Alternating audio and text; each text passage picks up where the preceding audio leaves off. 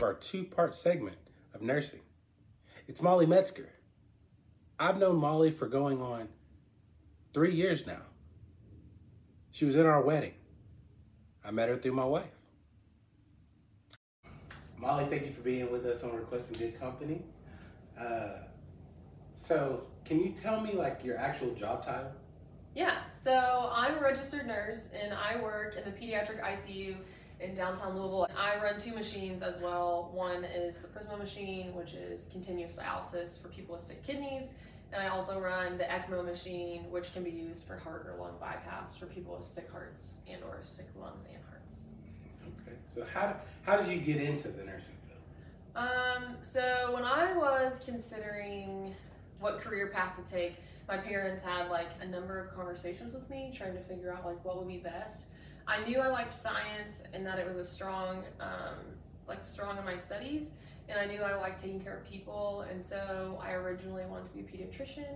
And my mom kind of talked to me about like what that would look like for school and like having a family, and kind of pushed me in the direction of nursing because she felt like if I went to nursing school, I would have a solid career, whether I did or didn't go on to med school versus like a biology or chemistry degree, which is a lot more vague.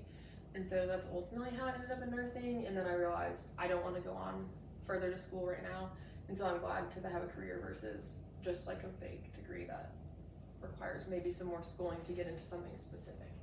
So how long did you have to go to school? And if you don't mind asking, like what school did you go to? So I went to Eastern Kentucky University and I did the four-year program um, to become a registered nurse and I got my bachelor's. So I have a bachelor's of science in nursing and that's just one of the career paths you can take. You can also go um, to school for a shorter amount of time to get an LPN or an associate's degree in nursing. And then if you decide to go back to school for nursing and you already have a bachelor's, a lot of programs have an accelerated um, track where it's a year long um, program, but there's no breaks. And so you take less classes since you already have a bachelor's. But I did the standard like four year degree, started college, and then graduated um, four years later for my bachelor's. So Molli, can you please describe like a good day versus a bad day in your um, career field? Okay, tough question. So I think I'm gonna start with this is gonna sound real cheesy, but like I think mindset has so much to do with it. So I work in an intensive care unit, which means that when I go into work, I remind myself that my like everyday normal is somebody's worst nightmare for their child. And I think that uh, what makes it so tough is that I'm constantly in an environment of high intensity and stress and trying to figure things out with patients. And because of my specialist roles, a lot of times I'm taking care of the sickest patients um, that are actively trying to die, or we're trying to keep them from dying, or they do die. So I think really probably maybe the hardest part of my job isn't always the medical stuff and doing all the tasks of changing medications and giving medications and doing assessments, but maybe more so all the like dynamics of communicating between all the teams of physicians and social work and the pastoral care and parents and kind of trying to facilitate like comprehensive care for the patient. And a lot of times like sometimes the goals between different care teams are at odds or what we think is best for the patient is not what the family wants and so trying to navigate that when tensions are high and taking the brunt of everyone's emotions. So the flip side of that is um, we see a lot of really cool recoveries in pediatrics. Um, kids are really resilient and they just, their brains and their bodies are so elastic in a way that ours aren't as adults. And there are plenty of patients I've taken care of that we didn't think were to make it and they made a recovery and like a very meaningful recovery, not just like oh yeah, they're still alive with a poor quality of life, but like they're alive and they're going to rehab and they're already doing things we never thought they would do. I like pediatrics because the parents will like send us cards or now that COVID's over, like bring kids up for us to see them and it's nice to see them like in their healthy state and not really critical because we don't always get to see that. So that that kind of leads me to another question. Um, what do you do for the emotional toll that that takes on you? Um, it depends. So I would definitely say I'm a professional stuffer. Uh, I've had to learn the art of how to let things go and not just like bottle them all up. Um, so recently I've been working on like mindfulness and processing my emotions and just like taking time to kind of like debrief um, instead of just like wrapping it up as like, oh, this is normal, like this is just part of my job. And I think part of that is protective and is healthy. You know, I can't be like super emotional over every patient. I would never be able to do my job. But it's also important to acknowledge like the hard part and that like no this isn't normal and i think it really came to the surface um i'm not really into sports but everybody knows the recent event where the player went down on the field and everyone watched cpr and was like distraught over it and you know we were kind of talking at work um, about how like the game didn't finish and like they didn't know when they were going to play again and people were really struggling. And it you know really put in perspective because we're like yeah we do that like on a regular basis and then you literally have to keep going with the rest of your day. Or like you might get another patient. Like they try to send us home if we have a patient that passes away. But sometimes with like staffing shortages and there's a need like you don't get to leave. And so you just keep going. So Molli, um, what are your aspirations in your field or um, in general? That's such a weird question. this is what i knew was gonna happen. That's why i was laughing. Everybody meet oakley. This is my dog. He um, is a great stress reliever. He's always happy when i get home and wishes i would take him on more walks because when i'm gone for work i'm gone for a very long time. All right. That's the downside of nursing. If you work in the hospital it's like a 13 hour day. Okay So Molli, what do you see for your future or your aspirations or your growth in your career? Great question. So, one of my favorite parts of nursing, and part of why I went into it that I didn't think to talk about earlier, is there's so many different avenues um, with a career in nursing. Um, there are lots of different options. So, I work bedside at the hospital, but that's not the only thing you can do. And I think that's partly why I don't want to go back to school because I feel like my options are kind of limitless right now um, for the future and I don't want to be like close pinned into one thing. I don't feel like passionate enough about something specific right now to go back to school. But I honestly think in the long run, I would like to do something more with like holistic health and integrative medicine that combines like Western medicine with like Eastern practices that are more natural and less like pharmaceutical driven and so like ways we can heal ourselves with food or exercise or lifestyle changes opposed to continuing to take more medications that cause need for more medications and are just like a quick fix and a band-aid.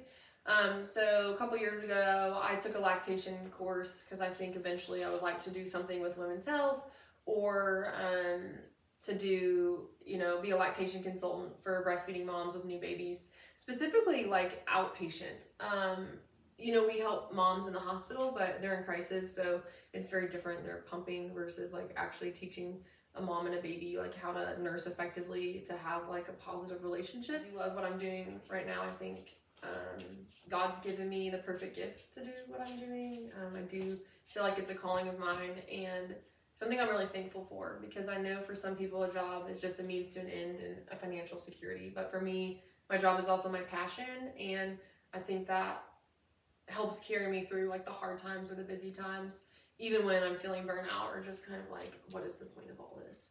Um, it makes a big difference, I guess. And knowing like I have so many options. Like I don't have to stay doing what I'm doing. I don't have to be um, a bedside ICU nurse forever. I can branch out into other things, or I can try something and not like it and go back to my current unit.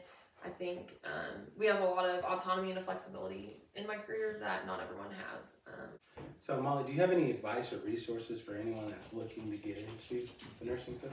Yeah, so I don't necessarily know like the best things to look up or read, but I can tell you like my go-to is 125% like shadow.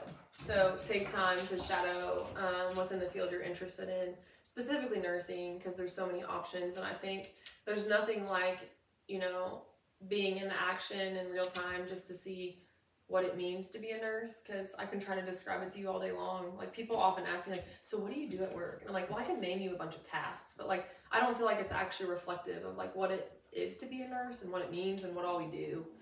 So Molli, what inspires you to continue to do this work of nursing? Oh, great question. So, I think this. I'm gonna tell you my answer for this season of my life because I think it's always changing, right? We're always we're humans, we're evolving, we're changing, and we're growing, and so um, I think it's finding your why. So why am I a nurse? Um, and what fuels me to get up in the morning? And I think my honest answer, in the good and the bad, would be I truly believe I've been given the opportunity to be a light in the darkness. And so, um, like I said at the beginning, my everyday normal is somebody's worst nightmare. And especially as a Christian, I think we get to learn to live and love others in everyday life. And I think I I know God's given me the right gifts to tangibly serve um, in a capacity um, when people are at their most vulnerable and weak times. And so I like getting to be the hands and feet of Christ when I take care of my patients and their families. And it's a good reminder, um, especially on hard days or ugly days or days where I just like don't want to do it and I'm tired of taking care of people because it's exhausting. Um, just to remember that like my ultimate, um, my ultimate why and my ultimate um, just reason for living is for because of the love the Lord gave us, um, we are able to love others and really that's like as christians our calling is to love. And so i really I, that really resonates with me and is something i pray every morning like lord let me be your hands and feet to those that i serve. Uh, may you be seen and not me. And so it's easy to lose sight of that and it's easy to just say that and not really mean it but i can say consistently like that is um, what gets me through the day why i show up in the morning. And um, what keeps me going because I get asked a lot like how do you do this job? I couldn't do it. It's really hard. I'd be really depressed whatever. And I just say like the Lord like the Lord is how I can do the job. Because without him I don't think I could do it. Um, and I think I would be I would be depressed you know? We see a lot of terrible things things that easily can make you anxious or fearful and that's something I also have to be mindful of because it's it's a dangerous rabbit hole to get in um, of seeing all the bad. And my mom says you see a pin dot of the population. And I say well it feels like the whole thing Molli, I'd like to thank you for being on Requesting Good Company. Um, if you could give your final words of encouragement to the people, what would you say? Oh, again, seasonal answer.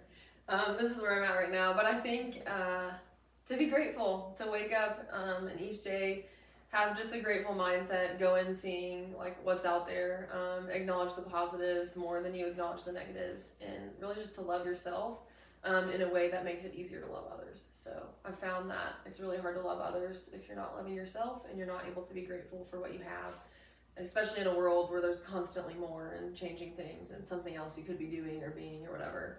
Um, but just to be grateful and um, to love yourself well so you can love others and go out there and make a positive difference. Because we're always requesting good company. Hey!